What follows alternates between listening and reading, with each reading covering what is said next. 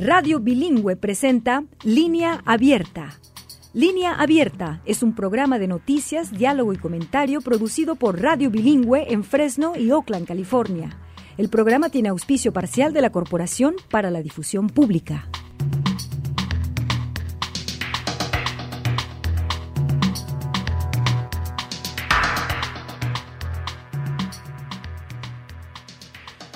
Hola, soy Gerardo Guzmán y esto es Línea Abierta. Gracias por estar con nosotros. Nuestro programa se enfoca en el estado de Colorado. Es parte de nuestra serie especial, gracias en parte al auspicio de Colorado Trust. Y en esta ocasión circularemos nuestros sonidos, nuestros temas, por la polémica que ha generado y la división también que ha generado la postura del el secretario de Estado de, de, Colorado de quitar de la boleta a Donald Trump de cara a las primarias del próximo mes de marzo. Como a sido ya el argumento que se ha presentado ante la Suprema Corte de Justicia. ¿Cuál ha sido la reacción y el impacto que ha tenido en los votantes después de las sesiones que se lograron tener tanto a nivel local como a nivel federal en el máximo tribunal del país?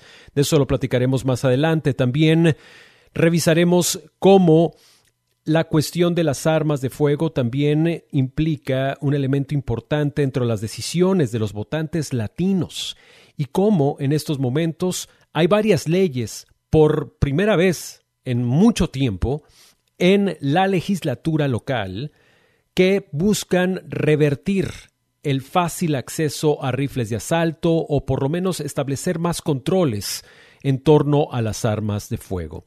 Por último, intentaremos mirar con detenimiento cómo está el poder del voto latino en Colorado. Revisaremos estadísticas presentadas por Naleo y también cómo organizaciones locales están impulsando, motivando en especial el voto joven, el voto del latino joven. Todo eso sin faltar la importante presencia de usted, nuestro radio escucha. Invito a la gente que nos escucha en Alamosa o en el Valle de San Luis para que participe y nos cuente qué pasa con usted. Su opinión es de suma importancia 1-800-345-4632, 1-800-345-4632. También está el WhatsApp 559-835-9235, 559-835-9235. La Suprema Corte de Justicia tuvo oportunidad a principios de este mes de escuchar argumentos a favor y en contra de si debe o no ser borrado de la boleta Donald Trump en Colorado debido a las acusaciones que hay en su contra de haber incitado la insurrección que provocó el asalto al Capitolio el 6 de enero del 2021. ¿Cuáles han sido las reacciones después de estas audiencias? ¿Cuál es la opinión de la gente o el impacto que está teniendo en el votante de Colorado de cara a estas próximas primarias? Para hablar de esto nos acompaña, lo cual agradecemos como siempre, Jesús Sánchez Meleán, director ejecutivo de El Comercio de Colorado, este periódico de gran presencia a nivel local. Jesús, como siempre, un placer estar contigo. Ah, muchísimas gracias a ustedes por darme la oportunidad de hablar de estos temas temas de suma importancia y que de hecho la última vez que tuvimos oportunidad de platicar contigo se quedó en el tintero varios elementos de cara a lo que iba a ser la audiencia, recordarás, y que también dejaba como muchísimo en el aire el impacto que pudiese tener estas audiencias, este proceso histórico sin duda y que protagoniza el estado de Colorado, el borrar de la boleta a un candidato o precandidato presidencial. Primero, Jesús, ¿Qué pasa con la población después de las audiencias que se dieron, de la audiencia que se dio en la Suprema Corte de Justicia, donde se discutió a favor y en contra la posibilidad de borrar de las boletas electorales al precandidato republicano y aspirante a la presidencia Donald Trump? Mira, fíjate, lo que sucede de alguna manera es que esto es un proceso inédito. Entonces no hay como mucho conocimiento de, eh, de lo que esto puede significar. Efectivamente, cuando se cuando la, la Corte de Colorado eh, toma la decisión final, pero que esto fue un proceso que se discutió localmente, la gente entró en conciencia de lo que de que existía esa posibilidad de un castigo eh, excluyendo la participación política, ¿no? Y yo creo que eso la mayoría de las personas lo respaldan. Sin embargo, al no, al no ser, al no estar familiarizado con la aplicación, en este caso, de esa enmienda, porque es la primera vez, o digamos, la segunda vez que se iría a, aplicar y que esta vez fue a través de un Estado, generaba cierta sorpresa. Porque el, eso en contraste con el hecho de que finalmente en Colorado, la, en la boleta que ya los electores tienen en sus manos, porque la primaria local presidencial va a ser el 5 de marzo, escasas dos semanas, en esa boleta está el nombre de Donald Trump, porque la secretaria de Estado de Colorado determinó que para ella ejecutar la, la decisión de la Corte de Colorado, ella quería escuchar primero eh, lo que la Corte Suprema de Justicia tenía que decir. La Corte Suprema de Justicia no actuó con la celeridad que le fue pedido y quedó en la boleta Donald Trump. Es decir, que esto, el, resultado de esta acción, que hasta donde vemos sería el no fijar postura, eh, no va a tener ningún efecto práctico en Colorado para la elección primaria. Y eso, pues obviamente ha generado pues cierta división también entre el electorado. Hubo una encuesta que desarrolló la Facultad de Leyes, la Facultad de Derecho de la Universidad Marquette, y que encontró que la opinión sobre, después de la audiencia de la Suprema Corte de Justicia sobre el tema de Colorado, de remover a Donald Trump de las boletas, pues se mantienen divididos 50-50. 31% de los que respondieron esta encuesta dicen que pues, no habían escuchado nada y por lo tanto no tienen opinión, avalando más o menos lo que tú nos acabas de platicar, Jesús. Pero de los que sí tienen opinión y sí están enterados de este proceso, esta encuesta encontró que 50% está a favor en que la Suprema Corte de Justicia remueva remueva de la boleta a Donald Trump, mientras que el otro 50% se opone a, que la Suprema Corte de Justicia pues eh, simplemente eh, decida quitar de la boleta a Donald Trump. Y lo que muchos están evidentemente pendientes es de que esto pues obviamente genera muchísimas eh, expectativas de que la decisión que tome la Suprema Corte de Justicia a favor o en contra puede tener implicaciones no solamente para Colorado, sino para otros estados que también tienen procesos similares y que también están a la espera de lo que suceda en el estado de Colorado. Obviamente, Colorado está en el ojo del huracán, Jesús. Claro, ahora, fíjate lo siguiente, una cosa que es importante ver es esto, ¿no? Primero que es la primera vez que se aplica de esta manera una enmienda constitucional eh, y se aplica por la vía de que es un Estado quien lo solicita. Y eh, los argumentos o la respuesta, que vamos a decir las preguntas que hicieron los magistrados en la sesión en la Corte iban dirigidas más bien a resaltar el hecho de que eh, los estados o un estado estaría determinando el derecho electoral de los habitantes del resto de los estados. Entonces, por esa vía consideraban, y, todavía no hay dictamen, pero uno puede sospechar que por las preguntas pudieran llegar a decir que un Estado no tiene derecho de imponer eh, o de violar los derechos electorales de cualquier ciudadano, eh, quien quiera que sea, y de los residentes de otros estados.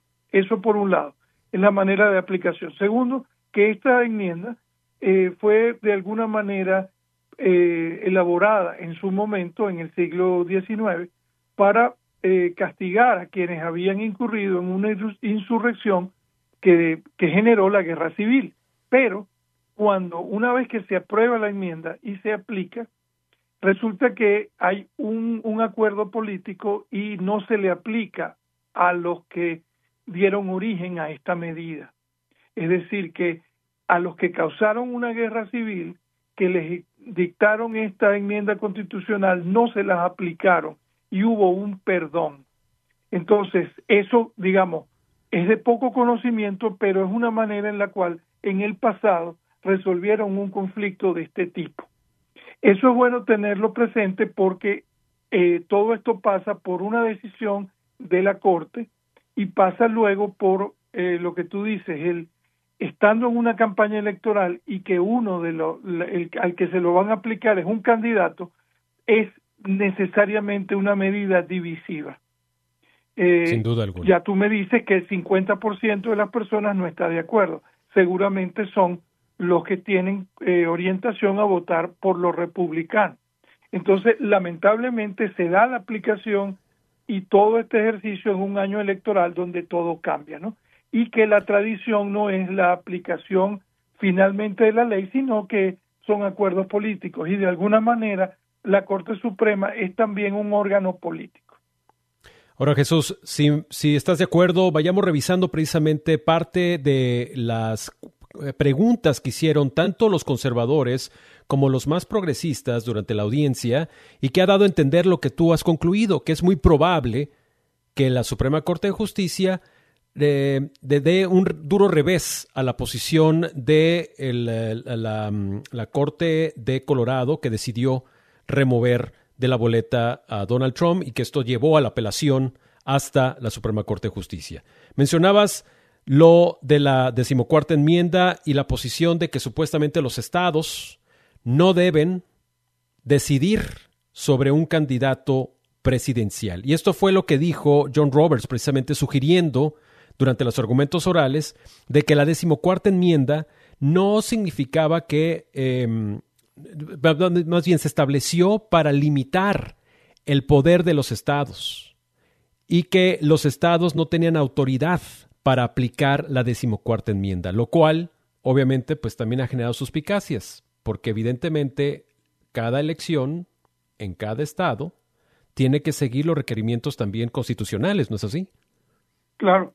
Lo que sucede es que estamos hablando, que, eh, volvemos al asunto, que es un procedimiento inédito.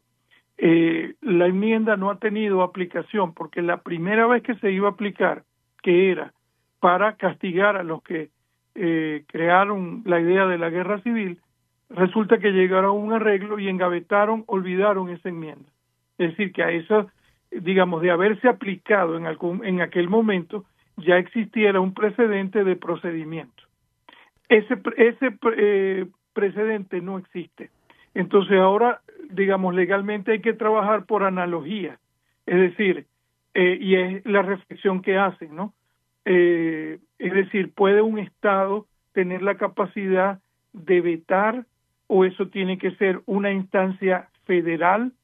¿Será que primero tendría que haber un pronunciamiento de un del del eh, Congreso para que se pueda eh, proceder? Está en ese en esa discusión procedimental, porque aquí no estamos yendo al fondo, es decir, y la Corte ese día no no ha ido al fondo, es decir, no se ha dicho si efectivamente Donald Trump fue un, eh, un insurreccionista eh, o no, sino que se está diciendo es cómo aplicar ese argumento a un insurreccionista. Luego tendrían que entrar en el punto es si él cometió, eh, si fue insurreccionista o no, pero lo que en este momento discuten es si un Estado o la Corte de un Estado tiene derecho a imponer un criterio en el resto del Estado. Exacto, en el resto de la federación, ¿no? También. El resto de la federación, por supuesto. Porque también otro de los como otros, un procedimiento inédito. Sí, definitivamente es inédito, Jesús. Tenemos que hacer una pausa, pero planteo este otro tema que también generó, eh, pues, cierta eh, pesimismo, cierto pesimismo de que la Suprema Corte de Justicia realmente falla a favor de Colorado. Y es el hecho de que mucho del argumento, tanto de conservadores como progresistas, en la Suprema Corte dijeron que los votantes no se deberían quitarles el derecho de elegir a quien ellos quieran elegir y por lo tanto ese candidato debía permanecer en las boletas. Es decir, que las cortes ni, ni los estados son los que deben imponer o quitar a candidatos, sino tienen que ser los votantes los que deciden. No me contestes sobre esta posición, que también fue motivo de discusión durante las audiencias. Vamos a hacer una pausa y regresando seguimos con este análisis. De lunes a viernes, línea abierta. una tormenta así de fuerte. Con noticias y análisis políticos de primer nivel sobre los temas que más preocupan a los latinos y latinas en Estados Unidos. Ataques a nuestra salud reproductiva por debajo del nivel federal de pobreza. Cada martes y jueves escuche la edición extra. habla acerca del Los viernes, la edición México. Gracias, Luna tiene un jefe. Comuníquese vía WhatsApp 559-835-9235. Radio Donde usted tiene la palabra. Y usted hoy tiene, como siempre, la palabra aquí en línea abierta, por eso debe comunicarse con nosotros al 1-800-345-4632, 1-800-345-4632. Hoy está con nosotros Jesús Sánchez Meleán, director ejecutivo de El Comercio de Colorado, este periódico y medio de comunicación allá en Denver. Nos acompaña para revisar las reacciones, la expectativa que existe en torno a la decisión de borrar de las boletas a Donald Trump, en las boletas hacia las primarias o hacia las elecciones en Colorado, y cómo esto derivó en la audiencia de la Suprema Corte de Justicia donde revisó argumentos a favor y en contra de esta decisión. Te planteaba, Jesús, antes de ir a la pausa, acerca de que otro de los temas o de las preguntas por parte de los jueces hacia los eh, que están a favor y en contra de este asunto era sobre la idea de que los votantes deberían poder participar, poder eh, elegir a quien ellos quieran poner en la boleta y de hecho no otra autoridad, ni judicial ni estatal, debería quitarles ese derecho de elegir a ese candidato. Es lo que le llaman, no deberían ser eh, pues. ¿no? Y esto, pues obviamente es un argumento que también caló entre los progresistas por el hecho de que eh, al momento de que se decida por parte de, de un órgano judicial, quién va a entrar o no, esto pudiera extenderse ante cualquier tipo de argumento para borrar de las boletas a candidatos aunque no hayan participado en una insurrección. Claro, ahí está el asunto, ¿no? Eh, digamos que ese es otro otro asunto de lo que se llama en derecho la analogía, ¿no? Eh, que pudieran aplicarlo a otro a otra línea. Si bien ese argumento fue expuesto, eh, esto pasa en este caso específico por determinar si Donald Trump fue un insurreccionista o no. A mí me parece que el abogado, que ellos iban preparados eh, pensando que esa era la línea que la corte los iba a, por la que los iban a atacar. Pero la corte no se fue por ahí, sino se fue por lo que ya hablamos, incluso eh, jueces progresistas eh, hablaron de lo de la lo que hablábamos de la prioridad de los estados. Eh, la defensa de Donald Trump estaba más enfocada en defenderse por lo que tú me acabas de decir, que no se debe descalificar a una persona, pero la enmienda propiamente habla de insurrección. La decisión de la Corte Suprema de Colorado habla de la insurrección y habla, eh, lo declara insurreccionista y se fundamenta en su mayoría en explicar o el, el, concluir que cometió un, una, un delito al atentar contra la, la institucionalidad.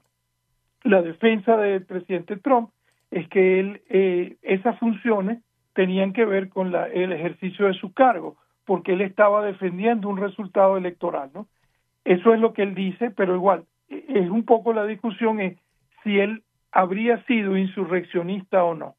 Esa parte de la de esa parte de la decisión no ha entrado porque en esta visión preliminar se fueron más por la por el derecho o no de los estados, porque ya esto es entrar en aguas profundas, eh, porque en realidad sería lo que determine el, eh, la condición de ese juicio y de los otros, porque esa, mm, esa consideración eh, tiene mucho que ver con el otro caso que considera la Corte, que es si Donald Trump tiene la, la protección por el hecho de haber sido presidente, de no ser juzgado penalmente por acciones que cometió durante su ejercicio como presidente.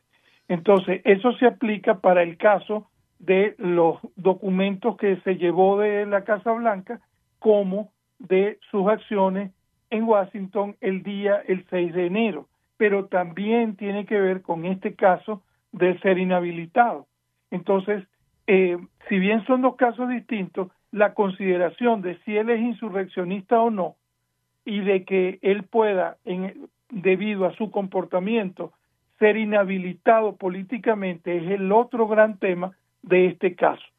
E, esa es la gran discusión. Ahora, yo considero que en este momento no creo que la Corte vaya a querer entrar en esas aguas tan profundas y creo que va a salir del paso diciendo que no le parece que el Estado, que un Estado no deba, eh, no, no puede aplicarlo. Se va a ir por el procedimiento más que por el fondo de la decisión de la Corte de Colorado. Ahora, Jesús, ¿cómo sentiste la respuesta de la parte acusadora, de la parte de Colorado que busca borrar de la boleta? ¿Sentiste que sus argumentos fueron de peso para convencer a los eh, eh, jueces en la Suprema Corte de Justicia ante sus dudas acerca de los temas que hemos eh, descrito? Mira, creo que ellos expusieron en lo que consiste la propuesta. Creo que no fueron contundentes porque ya debían haber ido preparados pensando este argumento de la debilidad de que sea un Estado quien presente, eh, quien sea el que determine lo que los de otros estados van a pensar. Creo que eso lo han debido haber analizado eh, se quedaron igual. Yo creo que la, tanto la defensa como la, la, los que están imputando, los acusadores, creo que fueron sorprendidos. Creo que no llegaron a, a cavilar eh, lo que iba a ser el argumento contrario, ¿no? Eh, de, si lo hubieran hecho, creo que la, la, la defensa, eh, la, perdón, la, los acusadores hubieran sido más contundentes. No creo que fueron contundentes creo que fue débil la intervención.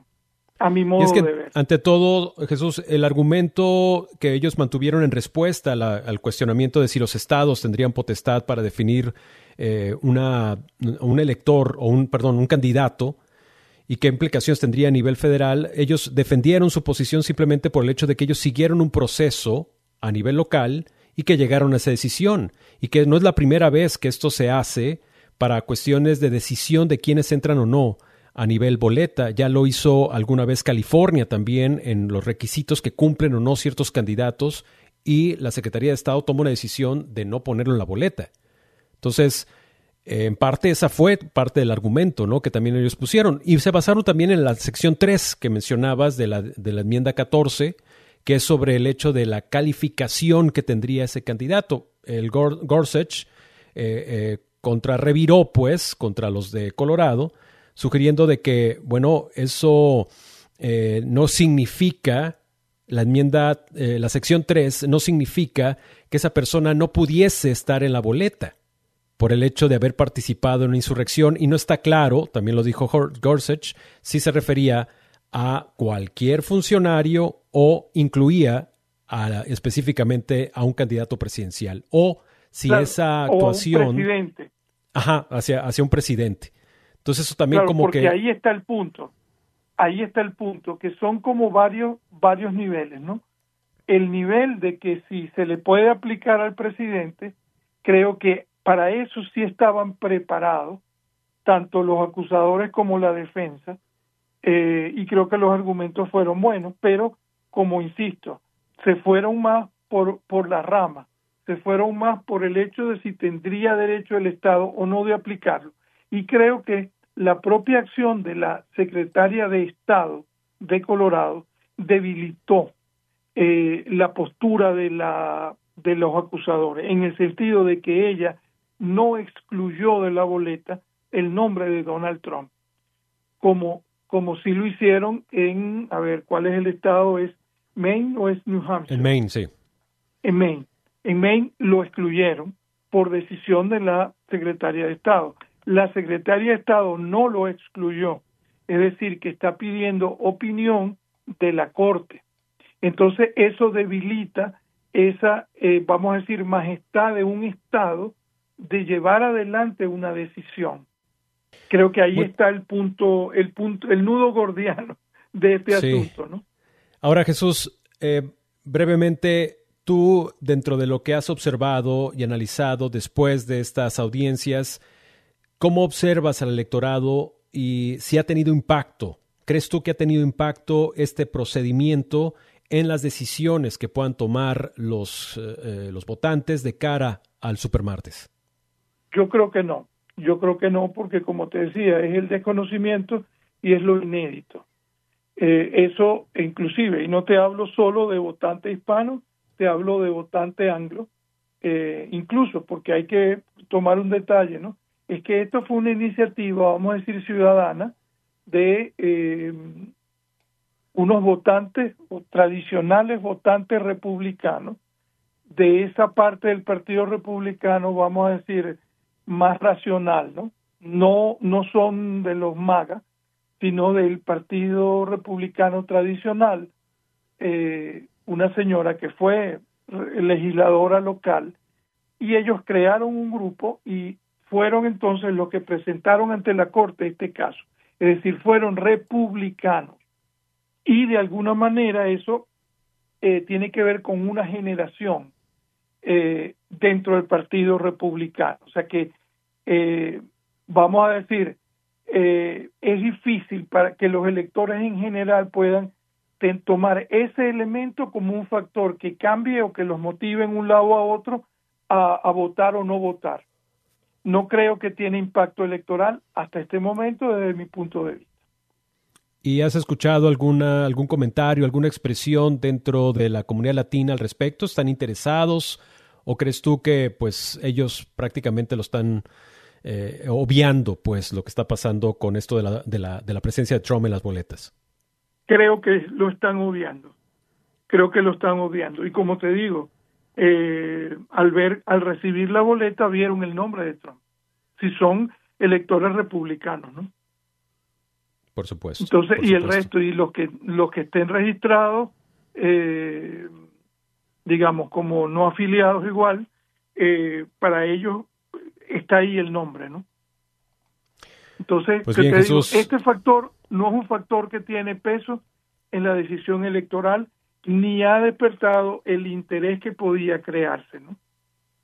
Con eso nos quedamos. Jesús Sánchez Meleán, gracias por darnos tu comentario, tu opinión ante estos temas de suma importancia a nivel nacional y que en este momento Colorado es quien protagoniza justo este tema de discusión. Jesús, de nuevo, muchas gracias. Gracias a ustedes por la oportunidad. Él es Jesús Sánchez Meleán, director ejecutivo del periódico El Comercio de Colorado, comentando con nosotros el asunto de, pues, la posibilidad o no de que Donald Trump continúe en la boleta electoral allá en Colorado. Otra de las eh, preocupaciones de la población en general, pero sobre todo en la población latina, eh, en de cara a las próximas elecciones, es de que en los próximos años se produzca un tiroteo masivo contra la población, que las grandes protestas se vuelvan violentas y que los políticos utilicen un lenguaje que anime a la gente a discriminar a los migrantes. Eso es parte de las preocupaciones que tienen los votantes. Más adelante revisaremos cómo esas preocupaciones pudiesen influir el voto de latino de cara al supermartes y de las elecciones de noviembre. Pero quedándome por un momento con respecto a las armas de fuego, hago un paréntesis para brindarle un pequeño reconocimiento y homenaje a una víctima de las armas de fuego, que aunque ese incidente no ocurrió en Colorado, obviamente nos impacta a todos nosotros. Estoy hablando de Lisa López Galván, madre de dos hijos y locutora de una radio comunitaria local, quien murió después del desfile y manifestación para celebrar la victoria de los jefes de Kansas City en el Super Bowl y en donde otras 22 personas también resultaron heridas.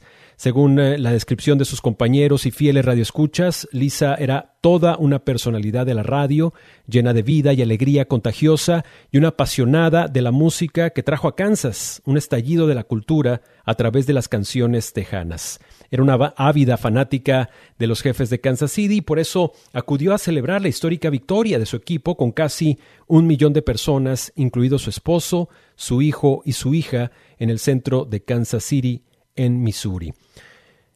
nosotros aquí en Radio Bilingüe le brindamos un merecido homenaje por el hecho de compartir ese gusto por la música tejana y por también permitir la divulgación de este tipo de música.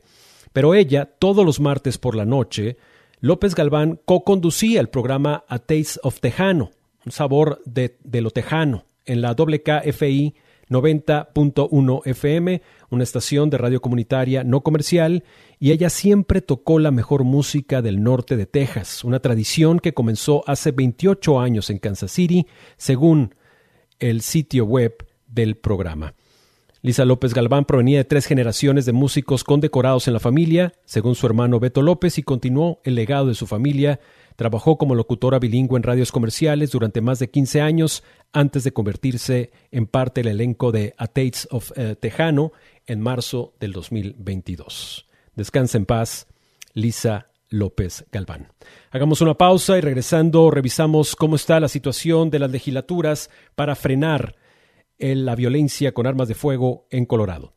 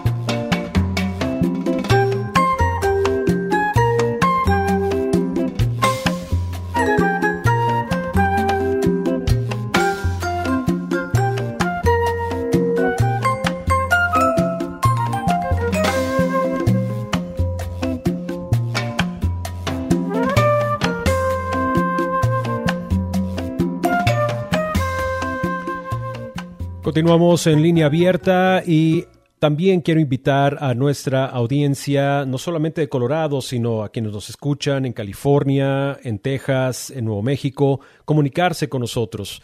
Sabemos de que todos estos temas son de interés nacional y por eso queremos saber su opinión. 1-800-345-4632, 1-800-345-4632. De hecho, eh, continuando con eh, la trágica noticia de la muerte de Elisa López Galván, pues ya los servicios funerarios quedaron confirmados. Los servicios comenzarán con un rosario en la Iglesia Católica Redentorista en Kansas City, Missouri, el viernes por la noche. Seguirá un velorio a las 7 de la noche. La misa eh, previa a su entierro se celebrará el sábado a las 10 de la mañana. Como saben ustedes, le sobreviven a Lisa López Galván, su marido, tres hijos y cuatro nietos. Nuestro más sentido pésame a su familia y a sus compañeros. Pero ya que abordamos las consecuencias del fácil acceso a las armas de fuego, de la violencia con estas armas, durante varios años en Colorado, los legisladores locales presentaron muy pocos proyectos de ley de reforma de las armas. Ninguno de estos proyectos fue aprobado y para muchos presentar o ni siquiera, manifestarse en torno a este problema era un suicidio político. Pero esa timidez, al parecer, ya desapareció. Un cambio atribuible al creciente dominio electoral demócrata en Colorado y al creciente activismo por la reforma de las armas ha sido alimentado por un contexto local de tiroteos masivos, así como por una violencia armada y suicidios sombríamente rutinarios están cobrando efecto en el Congreso local. Un grupo de legisladores demócratas adoptó ya a lo grande la política de lucha contra las armas de fuego y han sido alentados por una base de votantes en expansión que en lugar de castigarlos, se ha presentado en el Capitolio para exigir que hagan más. Tal vez esto tiene que ver no solamente al hecho de la presencia demócrata, sino también al hecho de que cada vez más votantes se están denominando independientes, tanto republicanos como demócratas. A más de una década de las protestas y destituciones del 2013, los legisladores demócratas están listos para revelar hasta 10 proyectos de ley de reforma y control de armas en esta sesión del 2024. Las medidas cubren una amplia gama de políticas, desde nuevos requisitos de capacitación para permisos de portación oculta hasta seguros obligatorios para propietarios de armas y la prohibición de comprar las llamadas armas de asalto, incluidos rifles semiautomáticos. Una propuesta de ley de características históricas. En conjunto, representan el mayor impulso de reforma de armas en un solo año en la memoria reciente, no solamente de Colorado, sino a nivel nacional. Ahora la cuestión no es si abordar el control de armas, si esto es demasiado arriesgado, eso ya pasó, sino más bien ahora los demócratas enfrentan otras preguntas, principalmente hasta dónde llegar legislativamente y cuándo actuar. Esto ha estimulado debates internos, entre los legisladores y sus líderes, quienes también están atentos a la temperatura de un gobernador a veces escéptico sobre estos temas, hablo de Jared Polis. Nosotros vamos a estar muy pendientes de cómo se presentan estos proyectos, las reacciones que tienen tanto a nivel legislativo, pero también a nivel mediático y a nivel comunitario. Si bien los demócratas tienen escaños más que suficientes en la Cámara y el Senado local para aprobar lo que quieran, los históricos déficits de poder de los republicanos en ambas cámaras no significan que los conservadores no tengan capacidad para defenderse o frenar estas propuestas de ley. Así que será interesante revisar cómo se presentan estos debates y cómo eh, eh, progresa la posibilidad de que alguna de estas leyes se apruebe en el Estado. Uno de los elementos que creemos que va a ser un factor determinante para que este tipo de leyes, así como otras medidas, se mantengan en la discusión y puedan ser aprobadas es por la presencia e importancia de este año electoral. Y sobre todo en el hecho de que tenemos eh, primarias y una capacidad electoral como votantes latino impresionante, latinos impresionante a nivel local. Recientemente una encuesta y un análisis de Naleo esta Asociación Nacional de Oficiales y Funcionarios Latinos Electos, pues proyecta que cerca de 18 millones de latinos podrán votar en esta próxima elección. ¿Cómo esa proyección se aplica en el estado de Colorado? ¿Cuál es la importancia del electorado latino en el estado de Colorado? Para hablar de esto nos acompaña Jorge Hernández, quien es organizador de la parte regional del sur en Colorado, en la Fundación New Era Colorado y también del Fondo para la Acción New Era Colorado Action Fund, que pues evidentemente nos engalana esta sección del programa. Jorge, gracias por estar con nosotros. Muchas gracias por la invitación. Jorge, tú que estás en el impulso del voto, sobre todo a nivel latino y a nivel joven, ¿Cómo nos puedes describir el impulso, el poder del voto latino en Colorado? Yo creo que es algo eh, muy impresionante, es nuestra comunidad y creo que eh, al impulsarlo es, es muy beneficiante, particularmente en Pueblo Colorado, por ejemplo, ya que es mi región, eh, donde la mayoría de la comunidad es hispana. Y, yo creo que ofreciendo estos recursos sería muy bueno, es algo que tenemos que seguir haciendo, no solamente nosotros como organización, pero en colaboración con otras organizaciones, eh, para impulsar, eh, el uno, el que se registren para votar, y dos, que terminan saliendo a votar en tiempos de elección, porque puede ser fácil registrarse, pero después me llega un sobre y no sé qué es y no termino votando. Entonces es bueno darle seguimiento a todos esos pasos.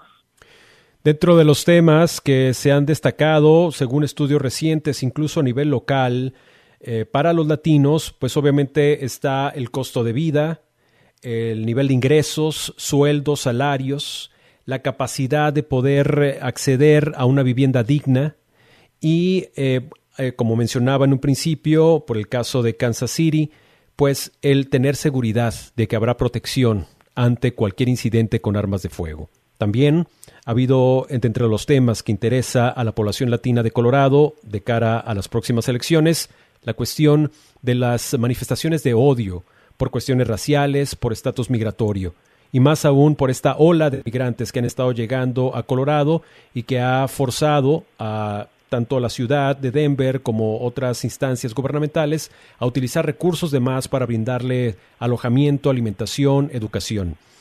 Todos estos temas, ¿cómo, Jorge, están en estos momentos permeando en eh, la manera de estimular al votante latino en tu comunidad?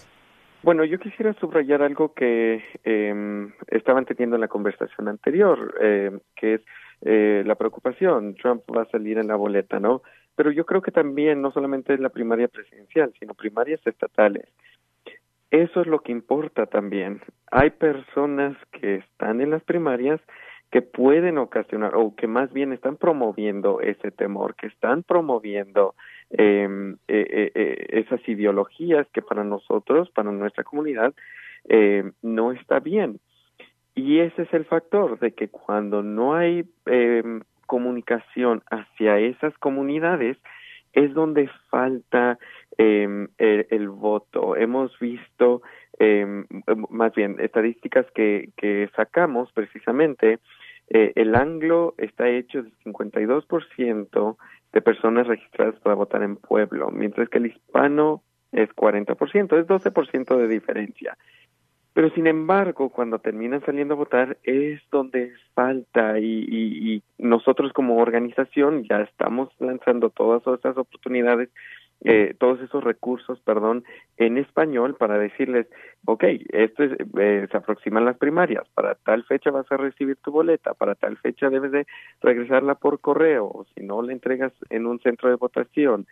Eh, y junto con eso también ofrecemos recursos para eh, dejarles saber, estos son los candidatos, aquí es donde están, eh, es decir, dónde están sus valores políticos, si es eh, más hacia tus ideologías, vota por tal persona, si no, pues sería el otro candidato. Como nosotros somos no partidistas, es lo que queremos hacer, eh, precisamente porque ellos reciben correo partidistas y típicamente cuando voy manejando veo eh, un señal ahí en la yarda de un candidato y digo, ah, pues se me hace que es mayoría, voy a votar por él. Cuando no, hay que educarnos, pues. Hay que educarnos para saber elegir a nuestros candidatos y por lo tanto esos temas que te planteaba sirven de ustedes de elemento para generar empatía con el elector, para estimularlo a votar y, y tomar decisiones correctas al momento de elegir algún candidato. Claro que sí, claro que sí. Es eh, incluso nosotros nos ponemos en contacto eh, con los candidatos. Eh, lo que hemos hecho es en el 2020 eh, hicimos toda una gira eh, escuchando eh, las preocupaciones de los jóvenes, eh, de todo joven, hispano, no hispano, etcétera, etcétera. Y de esos temas eh, es donde nosotros les hacemos esas preguntas a los candidatos para ver si ellos están de acuerdo en eh, seguir fijándose o más bien preocuparse por nuestra generación, la generación futura, o si dicen no, necesariamente ahorita su generación no, no importa tanto, voy a seguir en mis ideologías eh, y ya depende del, del votante eh, en día de elección a ver por quién terminan votando. Ahora, Jorge, de cara a las primarias de los próximos días en Colorado, ¿ustedes han sentido entusiasmo por parte de la comunidad latina? ¿Hay interés de participar en estas próximas primarias? Claro que sí, yo creo que votación siempre es algo muy emocionante. Sin embargo, hay un factor que es la eh, la conexión hacia la comunidad, eh, comunidades como pueblo, por ejemplo, que vengo diciendo, eh, hay veces no hay ese ánimo porque hay organizaciones que nomás llegan, los utilizan en tiempo de elección, que, oh, vamos a hacer esto, eh, les prometemos que vamos a hacer lo otro. Y no hay consistencia, cuando debe de haber consistencia a nivel nacional, pero también a nivel local, y es lo que nosotros estamos promoviendo. Y hemos visto que eso, la consistencia en comunidades donde no tienen los recursos, donde, más, donde nomás están siendo usados, utilizados, eh, eh, poco a poco están eh, votando, ¿no? Les ofrecemos esa oportunidad de conocer a sus funcionarios electos, de hacerles preguntas, eh, ya que ellos sirven para nosotros, no nosotros no servimos a ellos. Entonces, ofreciendo todo eso es lo que ha impulsionado toda esta emoción para decir, ok, eh, esto me están dando la razón, es, ellos trabajan para mí, es nuestra comunidad que tenemos que cuidar, yo voy a terminar saliendo a votar. Entonces son factores esos que, que importan mucho. Jorge, tenemos que hacer una pausa, pero regresando continuamos la conversación porque me interesa mucho saber cómo están también motivando el voto joven en las comunidades latinas. Hagamos una pausa y regresamos. Línea Abierta, programa nacional de radio bilingüe cumple 29 años. ¿Qué temas les han parecido de alto interés? ¿Hemos logrado algún impacto en su vida? ¿Tiene alguna recomendación? Llámenos el lunes 26 de febrero a las 12 del mediodía hora del Pacífico. Celebremos juntos el 29 aniversario de Línea Abierta, donde usted será el invitado principal. Continuamos en línea abierta. Está con nosotros Jorge Hernández, es organizador regional de la parte sur de Colorado. Específicamente, él nos ha hablado mucho de Pueblo, Colorado. Él es parte de New Era Colorado Foundation y también de eh, New Era Colorado Action Fund que Nueva Era es la voz líder de los jóvenes en la política de Colorado y una de las organizaciones de participación cívica juvenil más eficaces del país. Trabajan junto con otras organizaciones para aumentar el poder de esta generación, generación joven, luchan por un Colorado mejor para todos, no solo para unos pocos privilegiados, menciona su página de internet. Jorge, continuemos con esta conversación y sobre todo a sabiendas de que hay reportes de que todavía hay algunos latinos que no han sido contactados este año para votar o para registrarse para votar. ¿Cuál es la recomendación que puedes dar en este momento a la población que nos escucha que tiene ya posibilidades de votar para que precisamente se registre o participe en votaciones? ¿Cómo, cómo es el proceso? Sobre todo pensando en lo que viene ahora este próximo supermartes 5 de marzo hacer mi eh, el diálogo que típicamente hago cuando estoy registrando personas y a ver piensa que yo soy una persona con la que me vas a platicar eh, ese ese speech Exacto, exacto. Eh, una de las cosas es no es es una responsabilidad, pero dos toma dos minutos, no más, no menos. Podemos estar en una pachanga y ahí sí podemos disfrutar pero registrarse para votar toma dos minutos, no más, no menos. Lo pueden hacer en línea, particularmente si están en Colorado, es govotecolorado.gov eh, y ahí está súper fácil. Es información básica eh, en la cual eh, les piden para que así les llegue la boleta electoral. Ahorita eh, siguen eh, mandando los, las boletas por correo llegará una fecha en la cual ya no eh, las mandarán por correo y ya uno lo tiene que hacer en persona. Es sumamente fácil. Si yo no lo puedo hacer por línea, hay muchos lugares en la cual también ofrecemos que vayan a nuestra página de web, neweracolorado.org, eh, para que vean nuestras listas en donde los, eh, las universidades donde vamos a estar, los podemos ayudarles. Eh, porque eso es, como dije al principio, no es una responsabilidad de nosotros. Mis papás no, no pueden votar. Esa es mi responsabilidad. Yo tengo que ser esa voz para ellos y tengo que ser la voz para muchas personas como ellos. Eso yo se lo debo a, a mis padres y yo creo que la mayoría que pueden y tienen la oportunidad de votar tienen que hacerlo también, eh, ya que es nuestra voz. A veces nos miran hacia abajo demasiado pero es esos momentos donde nosotros podemos alzar nuestra voz, donde nosotros podemos alzarnos como comunidad eh, para exigir, para exigir lo que nosotros queremos, no más de este temor, es, es, esa es la responsabilidad. Ahora, Jorge, ¿todavía yo me puedo registrar para participar en las primarias o ya pasó el periodo de registro para las primarias? Lo bueno de Colorado es que nunca es muy tarde para estar registrado para votar en general. Puede ser el día de elección y usted aún puede registrarse. Eh, es decir, usted de aquí hasta incluso noviembre, eh, eh, día de elección presidencial, eh, general, perdón, se puede registrar. No hay una fecha en específico que sea muy tarde para registrarse en el estado de Colorado. Rápidamente, Jorge, ¿cuáles son los requisitos para yo poderme registrar en Colorado para votar? Claro que sí. Uno es debe de ser eh, 18 años para ser elegible. tiene que ser ciudadano eh, y esos son algunos dos puntos básicos. Por ejemplo, uno se puede preregistrar para votar a los 16 años, para que así cuando uno cumple los 18 años, ellos se pueden enfocar en, la fiesta y así ya les llega la boleta eh, en su correo como eh, regalo de cumpleaños, pues. Eh, pero una vez más, 18 años eh, y eh, más para votar en tu elección, ser ciudadano. Eh, antes era el estado, eh, más bien em, eh, su estado criminal, pues ahorita ya está, eh, por ejemplo, la sesión legislativa de ahorita está ofreciendo más oportunidades para que también no importa su estatus criminal, pero puede terminar saliendo a votar también. Eh, entonces, esos son los dos requisitos.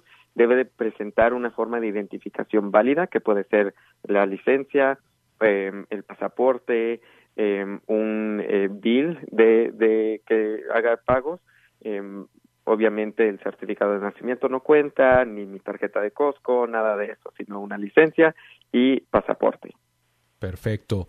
Ahora me interesa mucho que nos platiques cómo ustedes están estimulando en particular el voto joven, que pues ustedes como fundación se han encargado de movilizar y también como educar a la población joven de Colorado en participar políticamente, no solamente en elecciones, sino en temas de importancia para toda comunidad. ¿Cómo, cómo, está usted, ¿Cómo están ustedes registrando ese voto joven, ese entusiasmo juvenil para, para algunos participar por primera vez en una elección? La mayoría de las veces a nosotros nos educan y no somos parte de ese proceso y nosotros es lo que queremos hacer, queremos ser ese hogar político para todos los jóvenes. Por lo tanto, es donde los invitamos a ser parte de ese proceso, donde nosotros eh, tratamos de mover a muchos voluntarios, los educamos, uno, los registramos para votar, obviamente, pero dos, es que nos ayuden eh, porque así la misma emoción que ellos sintieron cuando se registraron es donde nosotros aún les pedimos a que sean parte de este gran movimiento y luego ellos terminan invitando a sus amigos o en sus eh, mismas universidades a que se registren para votar. Después de que todo eso eh, eh, haya sucedido, es donde nosotros los invitamos a que trabajen con nosotros, es ofrecer esa oportunidad. Eh, y eso no se detiene ahí ahorita ya que eh, algo que le mencionaba es que cuando les mandamos las preguntas a los candidatos eh, también lo tratamos de hacer al modo de que les llame la atención a ellos en el sentido de que hacemos que los candidatos nos manden un video eh, relativamente gracioso, porque a veces la política puede ser un poco eh, eh, estresante. Eh, yo no sé por quién voy a votar o por el mundo que está sucediendo, no sé. Entonces, un poquito de gracia es lo que tratamos de esparcir al momento que si es tu primera vez votando o si es tu décima vez votando, sea tan emocionante eh, posible para que tú termines saliendo a votar. Entonces, no nomás educándonos, sino eh, también trayéndonos al proceso eh, electoral y es creando ese hogar político, no solamente ahorita, sino en el futuro. ¿Algún tema de interés que destacan los jóvenes latinos hacia esta próxima elección?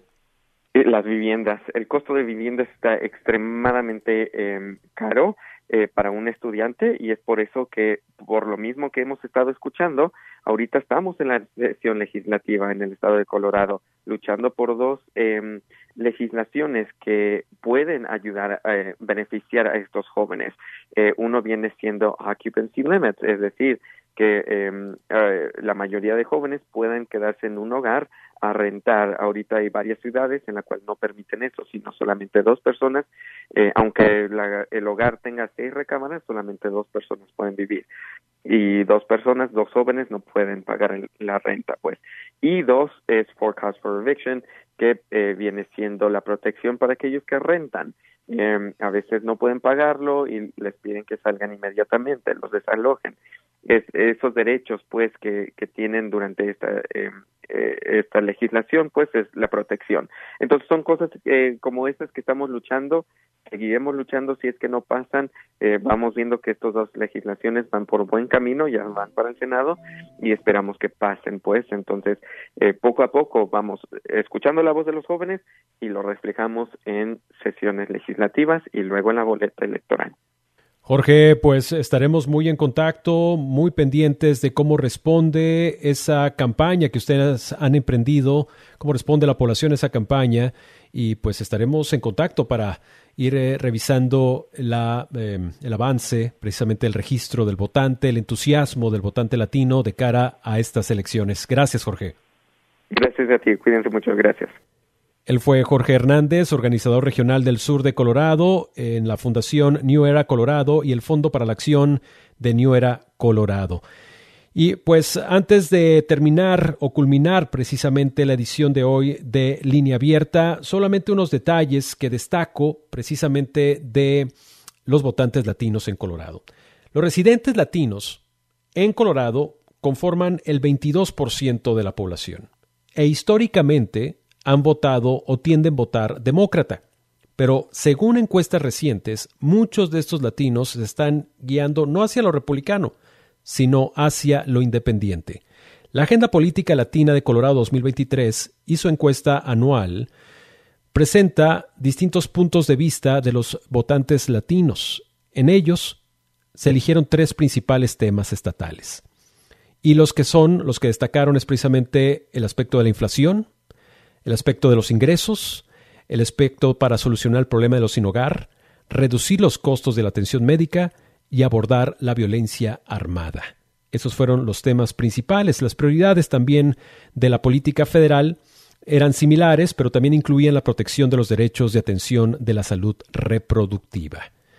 Esos son parte de los resultados de, esta, eh, de este estudio o esta encuesta anual de la Agenda Política Latina de Colorado 2023 sobre el votante latino. Y de hecho, pues también lo que encontraron es de que pues eh, ellos no han cambiado su postura política en el último año, mientras que 34% dicen que se han convertido en más liberales, 24% contestó que ahora son más conservadores. Le dejamos ese dato de tarea. Así es como culminamos la edición de hoy de Línea Abierta. Yo agradezco a usted su atención y compañía. Recuerde que si quiere escuchar alguno de los programas anteriores de Línea Abierta, acuda a nuestro portal radiobilingüe.org. Ahí puede encontrar en los archivos programas anteriores, em, em, noticias de interés para todos nosotros, nuestra programación, mucha información está en el portal de radiobilingüe.org. Yo soy Gerardo Guzmán. Hasta la próxima.